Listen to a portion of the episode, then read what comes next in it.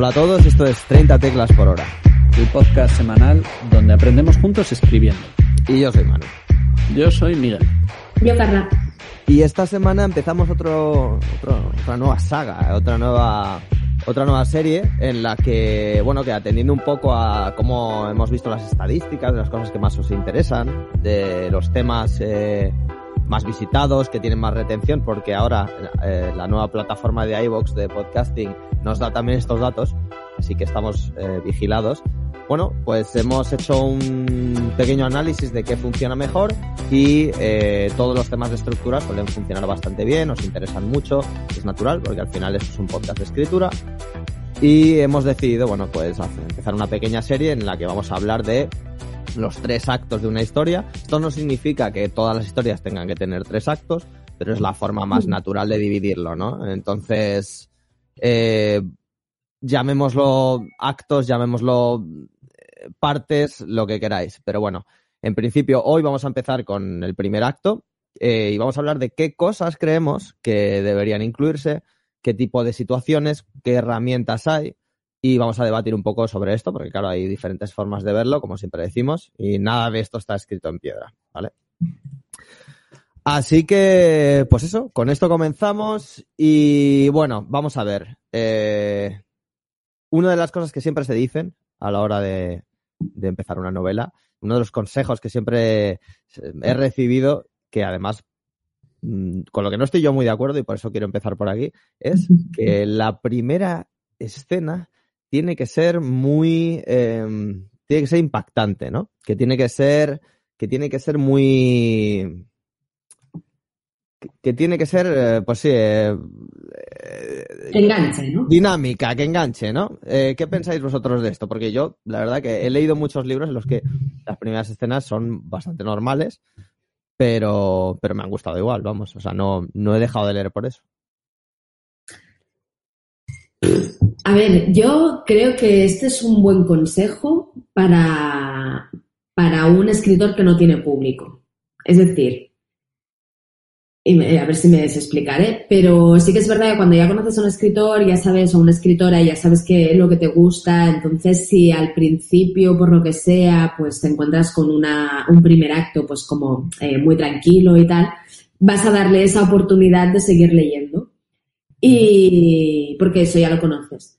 Por otra parte, yo entiendo este consejo, pues eso, ¿no? Para gente que acaba de empezar a leer, o sea, perdona, gente que ha empezado a leerte, ¿vale? Como escritor, novelo, primera novela o lo que sea, porque es eso, es una manera de enganchar a ese escritor y darle un poco de la vidilla que necesita. También es verdad que, sobre todo, eh, por cómo ha evolucionado las, eh, las- eh, la- lo audiovisual, todo esto, estamos ahora mismo, y también las redes sociales, estamos ahora mismo tan acostumbrados a que nos den las cosas rápido y enseguida, que eh, puede ser que detrás de este consejo hay ese miedo de los lectores de hoy en día no son capaces de mantener la atención si no les estás dando carnaza desde el minuto número, desde el minuto uno, ¿no?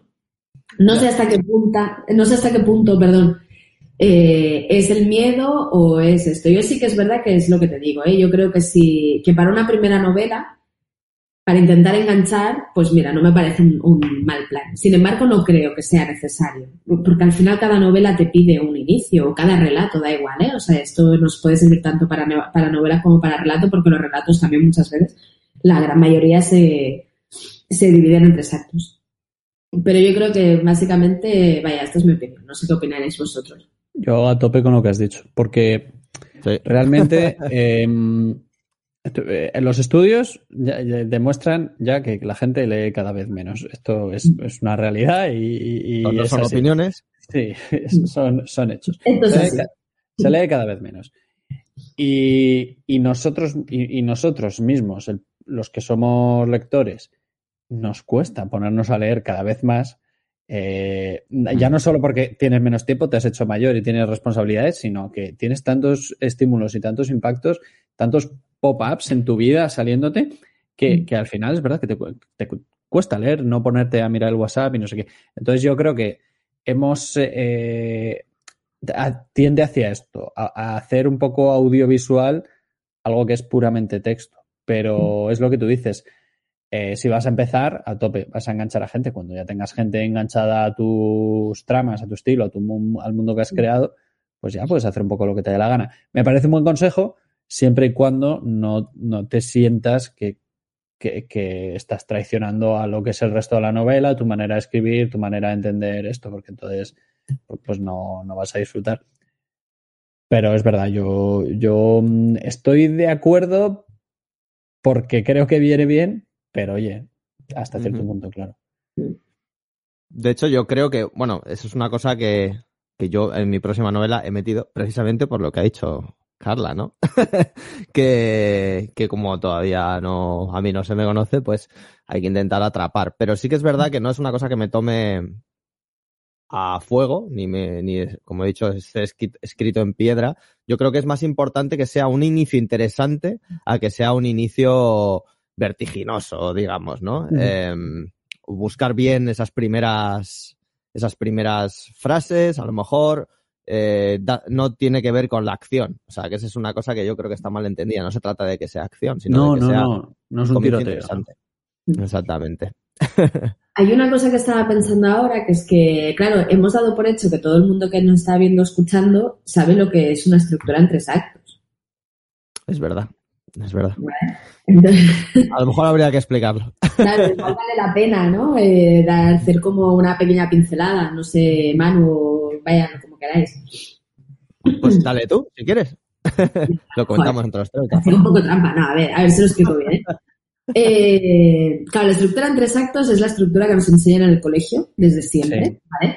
Eh, pero bueno, aún así no está de más darles una pequeña pincelada. Una estructura en tres actos, lo, normal es que haya un primer em, bloque de información, de historia, lo que quieras, que sea introductorio, con un punto de giro, que ese punto de giro pues puede ser un montón de cosas que dependen de la historia, pero lo que hacen es un poco iniciar esa acción, ¿vale? O esa historia como, vaya, eh, le da un poquito más de caña, luego tienes el, el hostia, no, me sale la palabra, gracias, el nudo, que el nudo básicamente toda el resto de la historia que pasa entre medio, y luego el segundo punto de giro en el que, en el que pasa algo que nos ayuda a, solucionar esa historia y acaba en el desenlace, en este tercer acto. Que bueno, luego también eh, hay más cosas. Está el, segundo punto de giro, con el desenlace, en fin, el punto crítico, que también está como muy ligado a la historia, al, a la historia del héroe, ahora no me sale el nombre, eh, al viaje del héroe y todo este rollo. Pero bueno, básicamente eso, hacer esta recapitulación porque imagino que más o menos todos sabemos de qué se trata, pero por si acaso alguien acaba de empezar, pues que lo tenga en cuenta. Claro. De hecho, bueno, eh, parte de lo que vamos a comentar hoy se trata de esto, ¿no? De que la primera parte es más bien esa parte introductoria donde, donde aparecen los personajes, eh, los personajes principales, sobre todo, los secundarios son menos importantes, pero de alguna forma, y esto nos lo ha dicho Luis eh, por mensaje en plan, decide esto. Así que lo decimos, que es que efectivamente hay que mencionar, habría que mencionar o tendrían que presentarse todos los personajes relevantes eh, que van a aparecer. No, obviamente esto no tiene que ver con que yo que sé, que un personaje al final resulte ser otro hacia el final de la novela, ¿no? Pero es verdad que una vez mm, se planta esa semilla al principio, eh, germina al final con el resultado, ¿no? Entonces al principio es donde más se suelen plantar las semillas, es donde más se suelen plantear los enigmas, y eh, lo normal es que cada resolución de un enigma lleva a otro problema, ¿no? al, menos al principio de la historia porque es cuando menos se van a responder esas preguntas y más se van a enunciar. Entonces, a medida que vamos avanzando en los segundo y tercer acto, va a haber menos preguntas y va a haber más respuestas, dejando las respuestas más importantes hacia el final. Así debería ser, ¿no? Entonces, básicamente, Miki, he visto Sí, una tisba de. una tisba de eh, era, era porque creía que ibas, que ibas a terminar, no porque sea un maleducado que no respeta los turnos de palabra. Se puede ser ambas cosas. Tú no lo eres. es verdad, gracias. Eh, a ver, como siempre, muy difícil hacerlo, difícil, fácil decirlo, pero es verdad que también con el tema de los personajes. Eh, por ejemplo, creo que vimos aquí un arquetipo que era el aliado inesperado muchas veces, pero normalmente era alguien que, que, ya has presentado antes, porque es que tiene el riesgo de que si pones cosas nuevas eh, al, final, pues parece un poco de Deus Ex Máquina, ¿no? Que te ha sacado algo que no sabías muy bien cómo solucionarlo y de repente, de, repente, pues, eh, pues no, no viene al caso y te venía bien poner algo y dices, vale, pues esto lo tendrías que haber trabajado más. Y el efecto contrario, pasarse de poner semillas, eh, crear un Lost como la, la estaba pensando justo eso.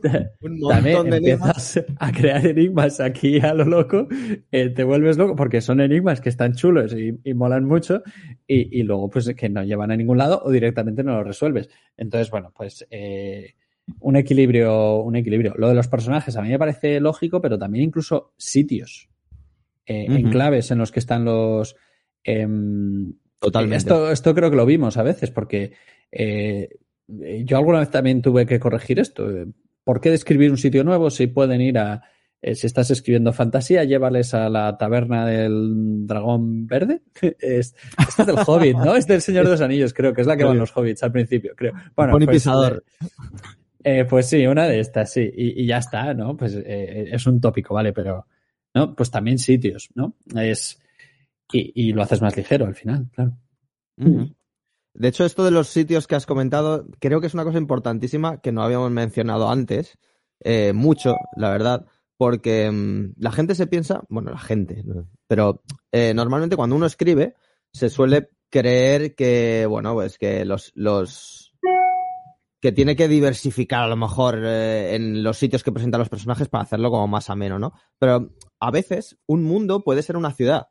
La ciudad en sí puede ser el mundo de un personaje que cuando ocurre lo que vamos a comentar a continuación, que es el tema del incidente incitador, eh, cambia, ¿no? Entonces, uno no tiene que llevar sus personajes eh, primero a Tarragona, luego a Cádiz, luego. No, no, hace falta. O sea, solo con una misma ciudad. Eh, o sea, se puede desarrollar una historia en diferentes partes de la ciudad y diferentes partes que antes el personaje no conocía. Es decir, eh, el personaje cuando transforma, cuando su historia empieza a cambiar, que es lo que vamos a comentar ahora, eh, y se adentra en ese nuevo, en ese nuevo conflicto que no conocía antes, puede hacerlo en el mismo sitio en el que se encuentra, que es lo que está un poco diciendo Miki, ¿no? Eh, no hace falta que le lleves, eh, que, que, vayas cambiando lugares todo el rato ni sitios nuevos, porque esos sitios nuevos necesitan una explicación y necesitan un desarrollo y, te van a consumir más páginas, ¿no? Al final. Entonces, esto es un ejercicio de simplificación.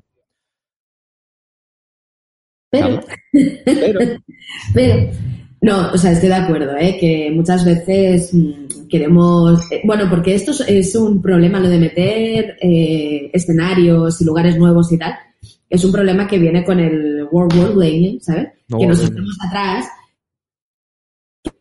que claro, nos hace gracia decir, o sea, es que yo he imaginado que en esta pequeña aldea hay una playa maravillosa que tiene un, yo qué sé, una cueva de no sé qué, y quiero que pase algo ahí, porque además ahí se ve eh, que hay un tipo de plantas que no sé qué, no sé cuántos. Entonces, muchas veces esto nos puede eh, llevar a lo que a lo que decís los dos, ¿no? A, irnos por las ramas y empezar a hacer una guía turística en lugar de una historia.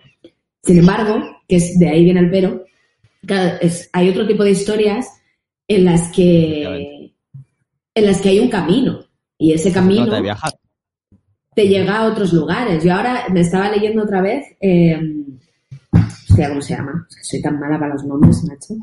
Eh, el del ¿vale?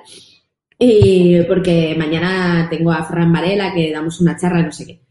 Y me lo estaba volviendo a releer. Y claro, no cada capítulo, pero cada dos, tres capítulos, eh, esa persona, o sea, el, el, arcano hace un viaje y claro, te va mostrando eh, lugares nuevos. Si bien es cierto que puedes solventar un poco esa sobre... Es decir, eh, en el Arcano del Jilguero el, el, primer acto es realmente muy cortito, porque es que es un capítulo, ¿vale? Que esta es otra cosa que también podemos hablar, que el primer acto no tiene por qué ser el 20% de la novela, ni el 15%, sino que puede ser nada. Pero, eh, claro, en este tipo de libros, por ejemplo, pues a ti te enseñan o, te describen un poco un mundo y luego todo lo demás que se va visitando está dentro, o sea, cumple con esas reglas iniciales que planteamos en el primer, en el, en el inicio del libro. Exacto, la primera parte. Y luego, pues cada una de ellas lo que vas a escribir es simplemente pues pinceladas, ¿no? De, pues mira, aquí es que es esta ciudad, que ya te imaginas que es medieval porque lo has explicado al inicio, ¿vale? Aunque la estés viendo en el nudo, eh, pues yo qué sé, eh, ostras, ¿cómo se dice en castellano? Drasanas. Eh, tiene un puerto, es que me falta Luis ah, para que traduzca cuando... eh, pues eso, tiene un puerto, unas dársenas o lo que sea, y entonces ahí hay, pues, yo qué sé, caballos con la mitad de la cola que en vez de patas, tienen cola de pez, ¿no? Pero bueno, o sea, que al final un poco la gracia no es... O sea, por un, la parte, no hace falta que, que nos vayamos por ramas y hagamos una guía turística en nuestra novela, porque no es necesario, pero si es un viaje, hay que ser lo suficientemente eh, concisos como para ser capaces en la primera parte de plantear cuáles son las normas básicas de ese mundo en el que estamos y que luego simplemente con cuatro o cinco pinceladas puedas definir las que vas, ¿vale? No sé si me estoy explicando bien. Sí, sí. De hecho, creo que antes de empezar una historia, y quizá esto lo tendríamos que haber dicho antes, así que gracias, Carla, por mencionarlo, y es que, por supuesto, antes de empezar una historia hay que plantear qué tipo de historia va a ser. Hicimos un programa que se llamaba Cociente MIPA, que es un, una herramienta que utilizaba el señor Orson Scott Card, que pues ya sabemos que no es de los más adorados en muchos sentidos, pero esto es una cosa interesante. Y él decía, el cociente MIPA consiste en que cada historia se compone de medio, idea, personaje y acontecimiento. Entonces, las, las historias suelen estar enfocadas en uno o máximo dos de estos cuatro elementos, ¿no? Entonces, si es medio, eh, es más una historia de carretera en la que va transcurriendo. Si es idea, pues se centra más en, los, probablemente, pues en, el tipo de tema que quiere transmitir, en el tipo de, historia del que estamos hablando, ¿no? Personajes será más diálogo, más de, pues eso, de profundizar en los, personajes y menos en todo lo que hay alrededor. Y acontecimiento, pues básicamente los hechos que están sucediendo en el mundo y va más todo enfocado, pues probablemente en cosas más políticas, ¿no? Entonces, esto es una cosa que hay que considerar antes, pero por supuesto, pues lo que decimos, ¿no? Tú tienes que adaptar eh, tu historia a este tipo de, o sea, el tipo de historia que quieras contar a estos tres actos, ¿no? Pero bueno, volviendo a lo que estábamos comentando, básicamente el primer acto consiste en presentar a los personajes que vamos a encontrar, a sus ideas, sus problemas, su vida cotidiana, y cuanto, y cuanto menos mm, relleno, como en las series de televisión encontremos, mejor. Es decir, eh, creo que una de las herramientas que, de las que me gustaría hablar aquí es el hecho de, matar dos pájaros de un tiro, como se suele decir, o, que una escena haga más de una cosa, ¿no? Que es, por ejemplo, lo que comentábamos. Normalmente se debe presentar a los personajes y a su, su vida cotidiana, su entorno. Básicamente se presentan las reglas del juego que nos vamos a encontrar, ¿no? Eh, y estas escenas, aparte de presentarnos a ese mundo, también pueden hacer más de una cosa, que es, por ejemplo, presentarnos qué hace el personaje, eh, qué problemas tiene, qué relaciones tiene con el mundo, datos del mundo que luego pueden surgir eh, más adelante, que van a tener trascendencia, ¿no?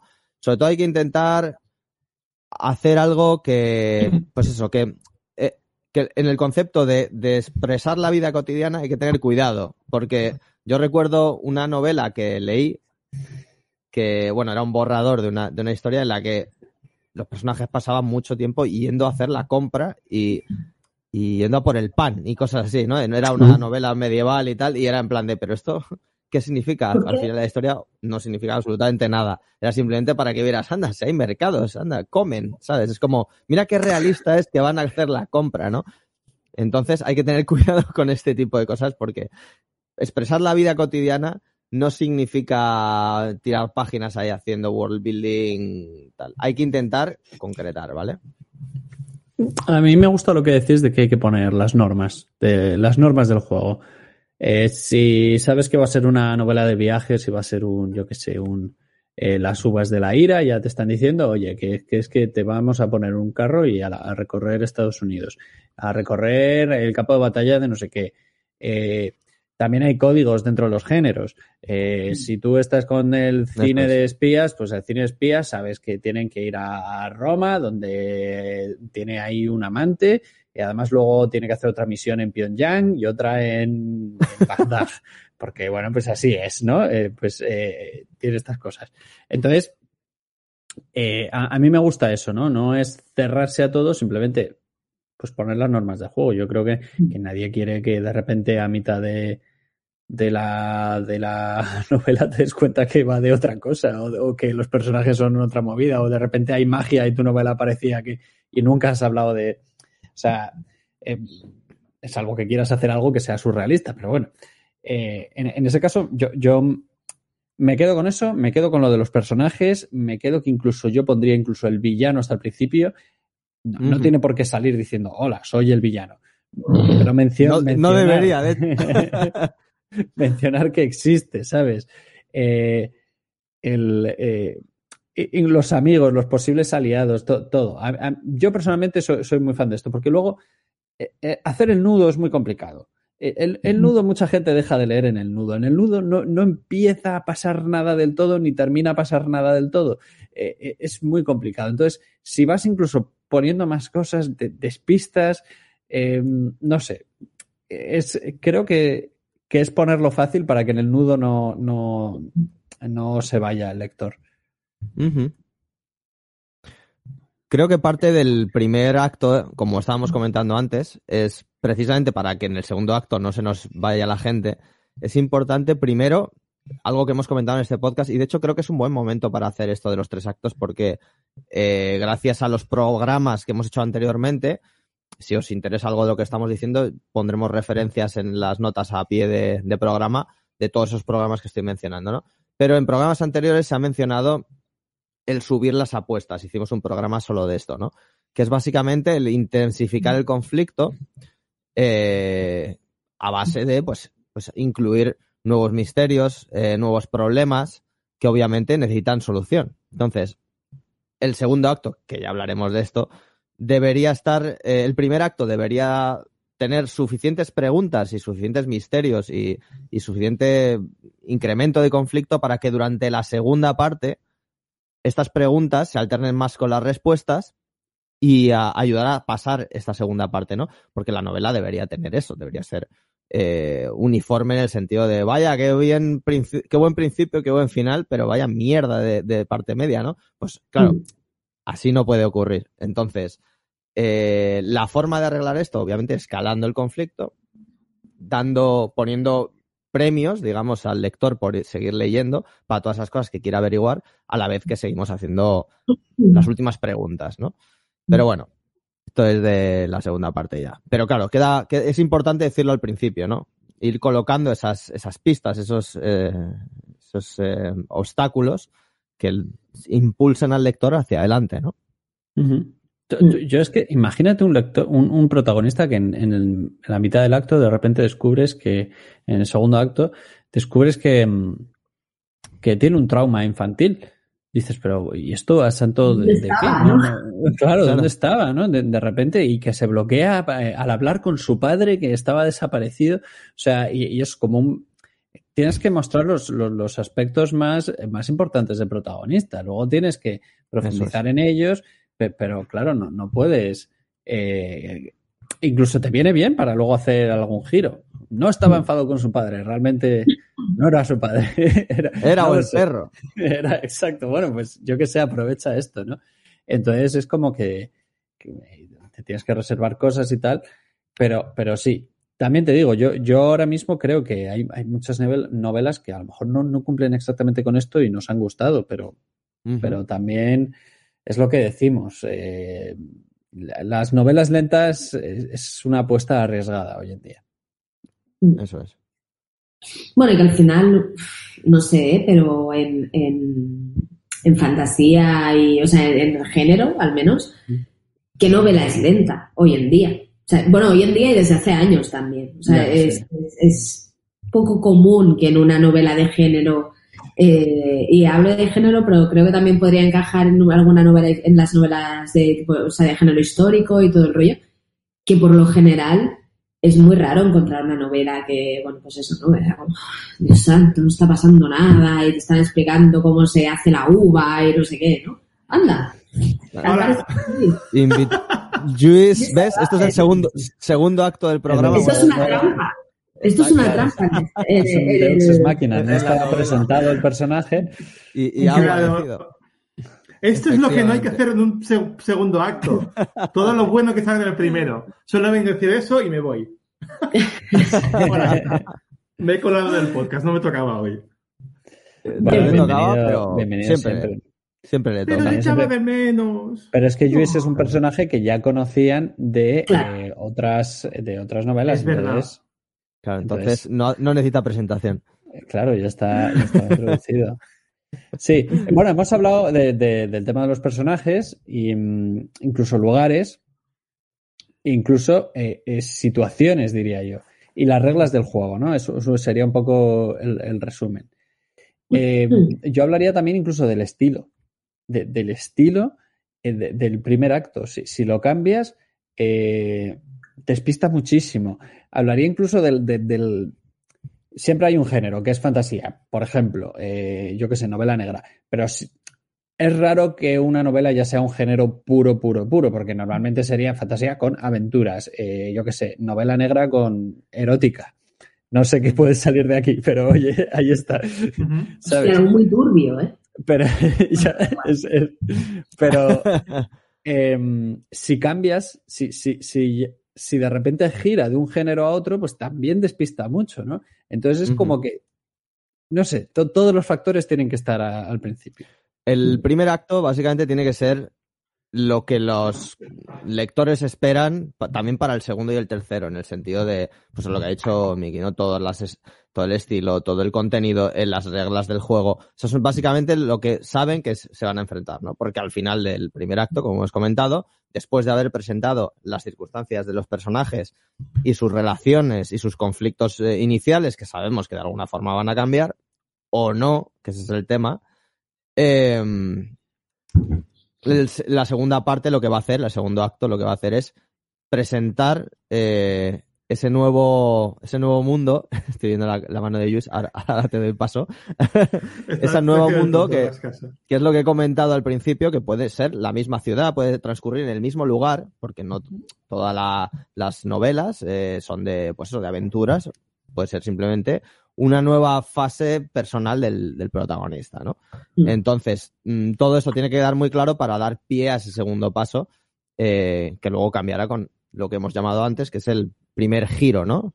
Es cuando normalmente mm, tiene lugar a través de lo que llamamos el incidente incitador. No sé si a lo mejor Luis quiere comentar esto y así. eh, Ah, no. No, no, pero era para- para- es que- voy a poner en contexto un poco a la Ha, ha venido a sabotear. He venido a sabotear. Y es que hoy estoy, estoy de viaje, estoy en Málaga, de hecho, que luego voy a ver a un autor muy amado en este podcast. Ah, y me he apuntado, porque entonces echaba de menos. Y venía no solo a apuntar. Habéis hablado de la. Ahora, Manu se está descojonando. Ah, para gente que no lo está viendo. Ah, ¿Habéis hablado de la voz? O sea, no sé si es, si es a cuento o tal, ¿no? Cuando aparece un nuevo narrador, ¿no? Al capítulo 34. O sea, No, para- todavía no. De hecho, quería comentar también. Ah, vale, perdón, Sí. esposa mía. Ah, No es, es- vale. No, es que, es que llegaba un poco a lo que decía Manu del, del, del- del- estilo y del tema que ustedes. Ay, Miguel, perdón. ¿no? Es, está un poco de.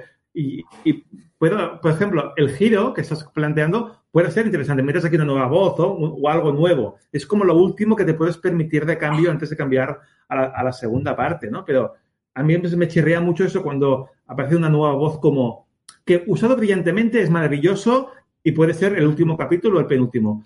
Pero usado, a veces se nota en plan, el autor no sabía cómo hacerlo y tiene que meter una voz nueva en el capítulo 80. Eso es, no. Mm. Cuando tiene que ser eso como con brillantez. Es como Y igual el además, giro. de la lectura, pero. O sea, a mí me, me, me, rom- me saca totalmente. A mí Es me más, saca. Es que, perdón, es que el otro día empecé, o sea, ya os dije, me había leído eh, Gideon la novena, ¿vale? Que es la el primer libro de la saga. Me empecé a leer el segundo, que ahora tiene otro nombre y no me acuerdo cómo se llama. Y, y cambia el narrador. Y me, o sea, me, me está costando entrar la vida, lo he tenido que dejar. Porque me ha cambiado el narrador de una novela a otra. O sea, tú imagínate. Y te enganchó mucho la primera, además. Me enganchó que te cagas. Pues esta Hablaste muy bien de ella. Sí, sí. me está- Pues y, Eso Claro, es muy raro. Y eso es claro. intencionado, claro, encima. Eso no es ni que el autor Sí, se haya. sin duda, porque aparte es una, o sea, está claro que es una, o sea, estoy sospechando por dónde va, pero también es verdad que vengo de una etapa en que tengo un cansancio mental bastante brutal, entonces Ya. necesito ahora cosas relativamente ligeras o que ya me he leído antes, porque eh, Claro. digo yo que el arcano y el jilguero tiene de ligero lo que, vamos. Pero bueno, como ya me lo he leído antes, no me importa.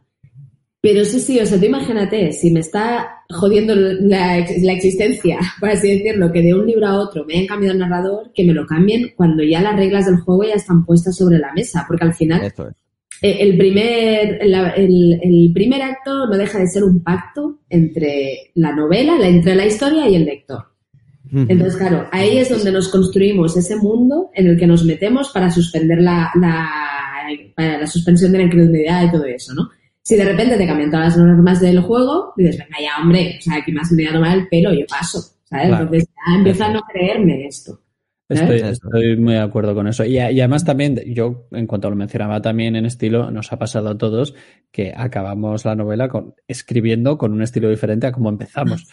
Porque ya hemos cogido soltura, porque... Pasan los meses. sé, pasan Claro. los meses y tal, y, y- y tampoco puedes hacer eso porque la manera de, de presentar un personaje, si, si te cambia con respecto al primero, o incluso cómo lo describes, Mm.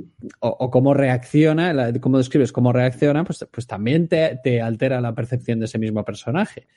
Entonces, eh, no sé, a lo mejor hay que escribir de atrás para adelante, ¿sabes? Primero lo último y... Bueno, pero, Pero para bueno, las revisiones, ¿no? O sea, si Claro, ya, claro. Si el problema ha sido una cuestión de soltura, pues nada, vuelves para atrás, borras como un cabrón, bueno, borrar no, lo coges, lo guardas, Mejora. en la. Es que yo soy la de las que borra, como, ¿sabes? Claro. Eh, borras y, o sea, guardas y reescribes lo que tengas que reescribir para que entonces mantenga el mismo tono. Bueno, yo una de las cosas que quería, que quería comentar para este capítulo y para los de los de los actos es un poco hacer una especie de orden entre los sucesos que tienen que pasar durante el primer acto en una estructura sencilla, ¿vale? Que esto, como siempre, como estamos diciendo, no tienen por qué tener solo estos, no tienen por qué tener estos específicamente, pueden sustituirse por otros, pero una estructura básica se contiene de eso, ¿no? Entonces, normalmente se empieza por el gancho, que es la primera escena donde se nos da a conocer los personajes. El gancho puede ser eh, también lo que una de las cosas que comentábamos y que de las que haremos un programa, que es el salva al gato, que es una escena en la que el personaje ayuda a alguien o salva a un animal o que básicamente consiste en hacer a esa persona Un héroe. un héroe, alguien agradable al menos, ¿no? Aunque sea. Y luego a partir de aquí es cuando empieza, empezaría un poco el, el desarrollo del mundo, el desarrollo del personaje, que se nos muestra, pues, como hemos dicho, el fantasma, las heridas, que eso es básicamente mm, las, las taras que tiene el personaje, ¿no? Que de alguna manera eh, entendemos que la historia va a transformar a lo mejor a peor, que en cuyo caso sería un drama, y en, y en, en otros casos a mejor, ¿no? Que es lo que nos encontramos normalmente en las escenas de aventuras, ¿no? Eh, ¿Algún comentario hasta aquí que añadir? Maravilloso. Y, y vas muy bien. Maravilloso, vas muy bien. Pues hay que seguir, hay que seguir. Eh, y bueno, a partir de aquí, a partir del desarrollo, nos encontraríamos el incidente incitador, que es una vez planteado el mundo y sus reglas, va a ocurrir un incidente, va a entrar alguien, puede ser un, un antagonista, puede ser un aliado, que traiga noticias, eh, puede ser simplemente un evento del mundo, pueden ser muchas cosas, que simplemente que le despidan a, a un personaje de su trabajo, que es un incidente incitador bastante válido. Y, y eso va a cambiar las reglas del juego de alguna forma. Llega Gandalf a la comarca.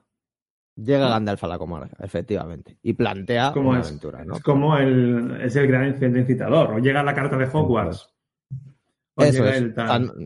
no tiene que caer un meteorito ni tiene que cambiar el mundo de una forma eh, eh, Mm. increíble, pero sí que es cierto que el incidente incitador debería plantear un conflicto, el inicio de un conflicto que se va a ir complicando, por ejemplo, de la carta de Hogwarts, es solo la, punta del iceberg de lo que va a ocurrir después.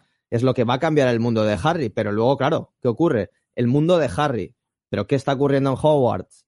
Algo más grande que Harry Potter, ¿no? Que afecta al mundo. Entonces, cuanto más cuanto a más niveles haya de conflicto y se vayan presentando a lo largo de la historia, más eh, enganchados tendremos a los lectores, ¿no? Porque sa- sabrán que habrá más en juego. Por supuesto, esto tiene que ser algo gradual y normalmente al principio, en el primer acto, solo se va, el incidente incitador solo va a presentar un cambio en el mundo del personaje, aunque podría tener diferentes niveles. Que el incidente incitador es guay en el capítulo 2. O sea, para, uno, presento los personajes y la cosa. Capítulo 2. No, porque lo, le- o sea, lo leí en, algún- en un capítulo y es, y es verdad. O sea, y también para que no, por- para que nos avancemos y no tardemos mucho a, a- a meter la, la- la chicha. O sea, am, en el, el. ¿cómo- no sé cómo se llama, Harry Quebert, no me acuerdo el número entero, el, el de, de la película, del, del libro, el misterioso caso de Harry Quebert, Ah, sí. o, ¿vale? Además, que es, que es un libro, creo que lo comentado aquí, es un poco metaliterario porque habla del proceso de escritura. Ya lo dice, el conflicto tiene que estar en el capítulo 2 y el conflicto está en el capítulo 2. O sea, no es un spoiler porque todos sabemos de qué va. El cadáver se encuentra al principio del capítulo 2. Y esto ya, ya hace explotar la historia. O sea, el capítulo 1 lo que hace es te presenta el personaje, sus conflictos básicos, su contexto básico, y en el 2 está lo que lo desencadena todo. No tardemos mucho para mí llegar, porque luego es que se, se acaba haciendo muy pesado. ¿Puedo hacer otra comparación? Estoy hablando mucho. Venga, otra comparación. No, dale, dale, Boba, dale, dale, dale, dale. que estás comparando. que está- No puedo ir un momento yo, Venga, venga, venga. La serie de Boba Fett. O sea, que lo, la comentamos con... ¿Lo habéis visto?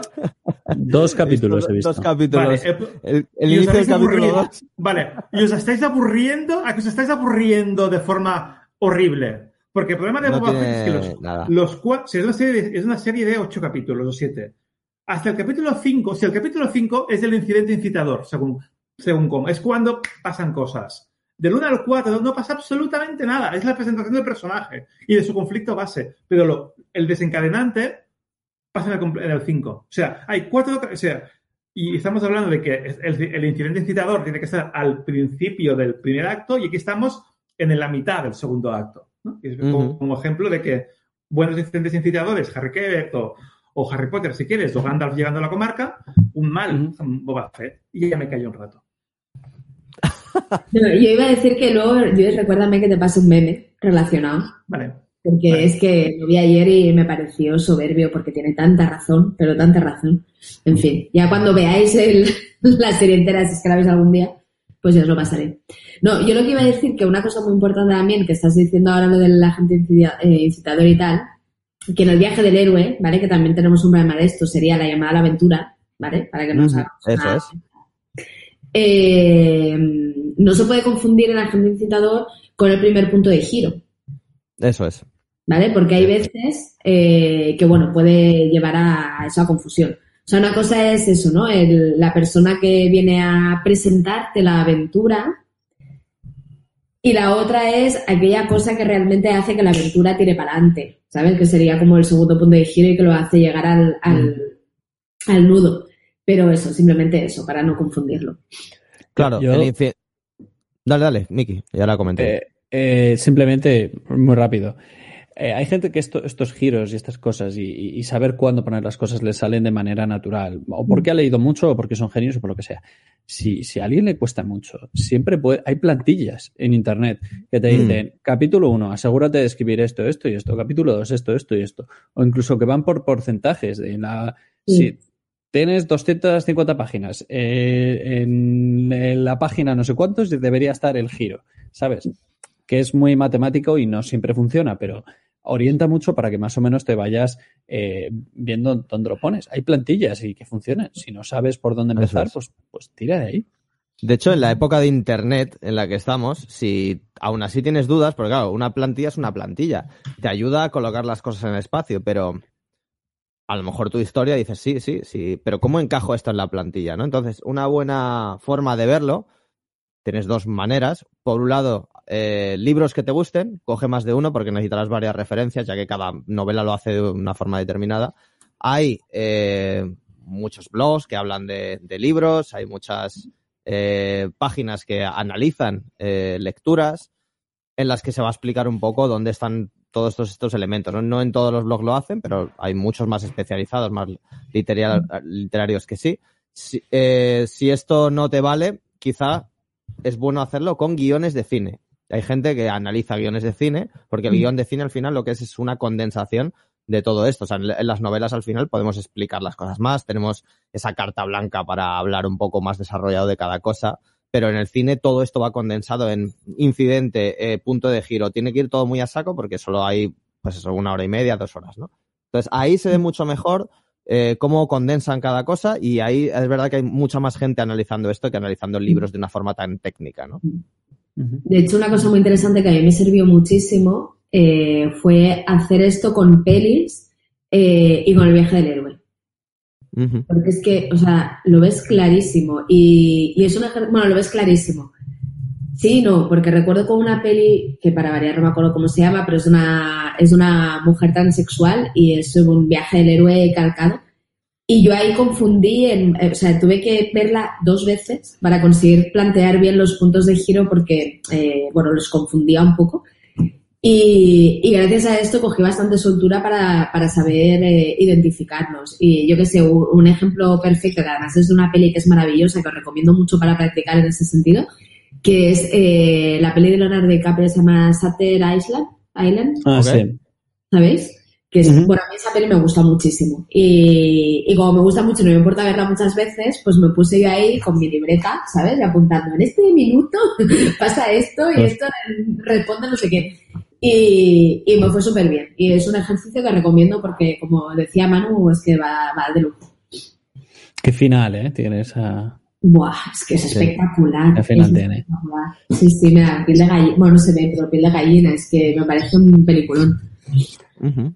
No la Bueno, visto. No la he visto. ¿No lo has visto? Bueno, pues ya que ¿No has has hablado de? Boba A Fett, vamos a hablar de... No, no he dicho nada de de- Boba Fett. Yo solo he dicho que que Boba es Fett aburrida. ah, es aburrida hasta el capítulo. De hecho, Susana Vallejo Tiene se fue lo pinta, mismo el ¿eh? otro día. Que es del 1 al 4 es aburridísima y el 5 te puedes gritar de felicidad. Pero es que ya en el capítulo 1 se intuyes. Bueno, sí que hacen una cosa bien. En el capítulo 1 ponen las normas, que es esta serie vale Te para dormirse. Entonces, eh, al menos esa parte la han hecho bien, ¿no? De hecho, creo que en el capítulo normas- 4... Perdón. En el capítulo 4 hay un resumen que hace un personaje, verbaliza un resumen de lo que ha pasado hasta ese momento y luego ya te vas al 5. ¿Sabes que no me he fijado yo en eso? No me he dado cuenta. Bueno, es que también yo Ya, ya, esta ya, ya, serie ya. la he visto jugando con el móvil, ¿sabes? Estarías claro. Ya, ya, ya, O sea que... Ya comentaremos más Vale. por aquí.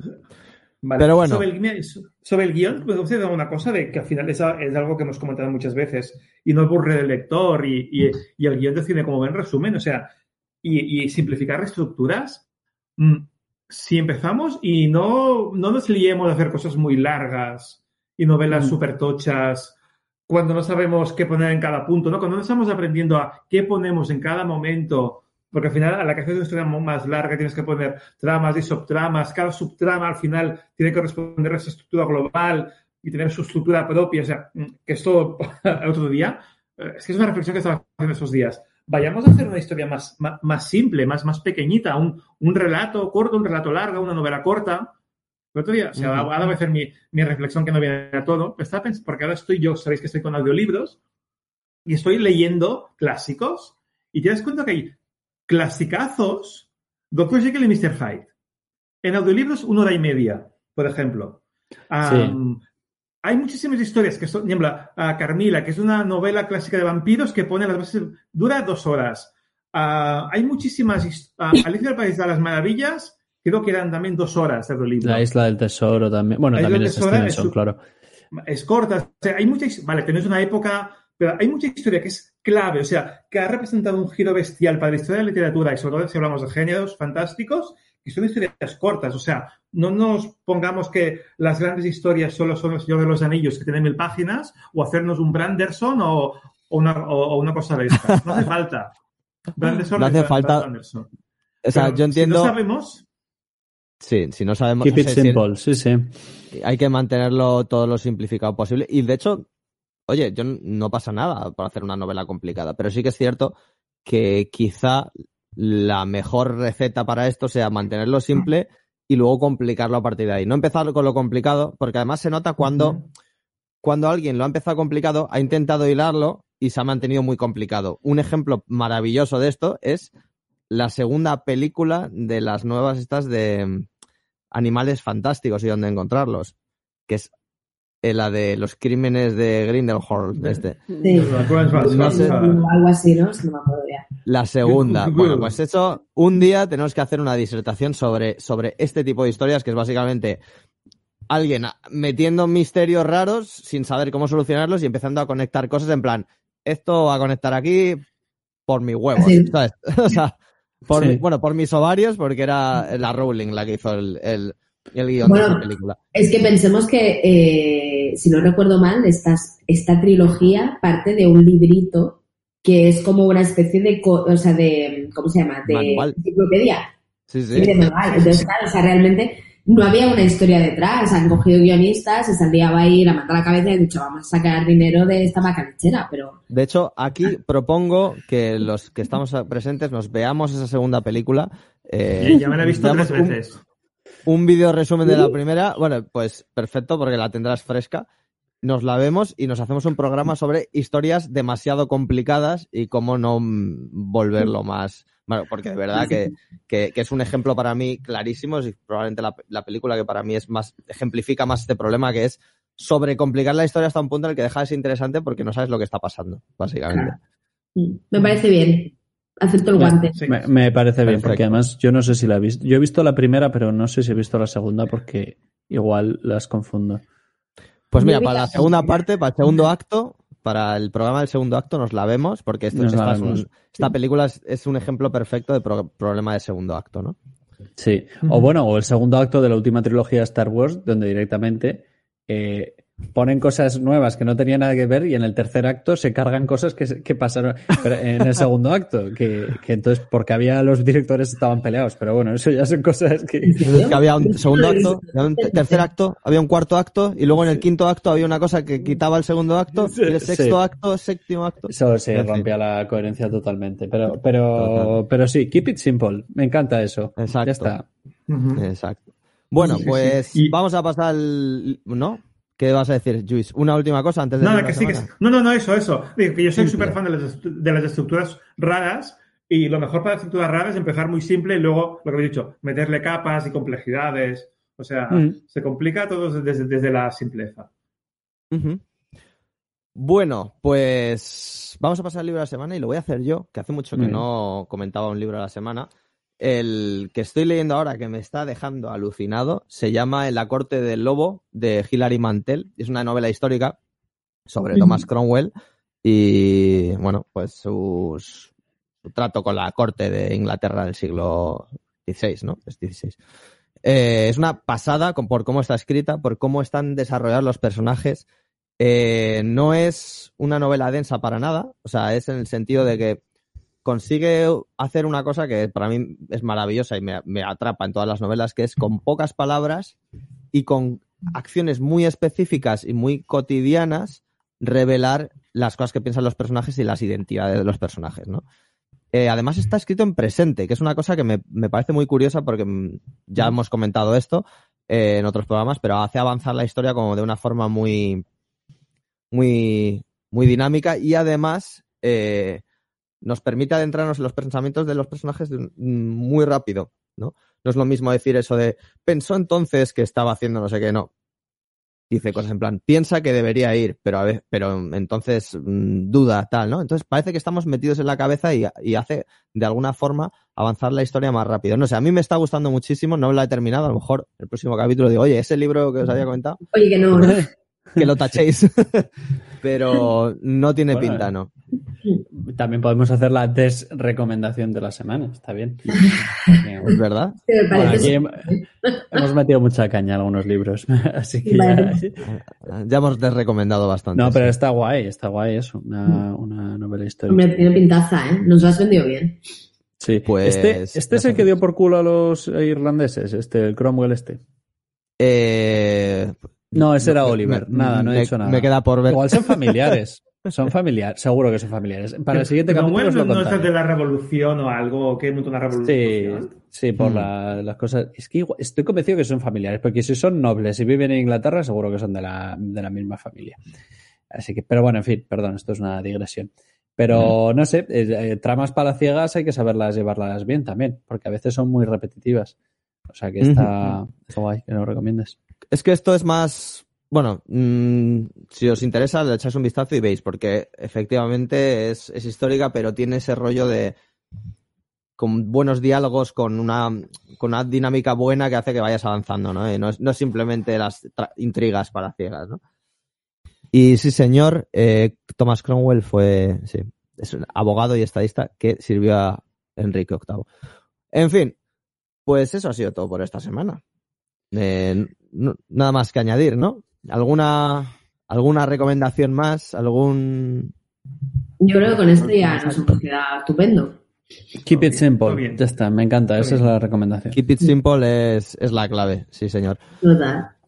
Bueno, pues mm, eso ha sido todo por esta semana. Muchas gracias a nuestros patrones por eh, vuestro apoyo. eh, a Ernesto, a Calafat, Gema, Nacho, Carmelo, como siempre, Regodismo, eh, Luis José y Mimi.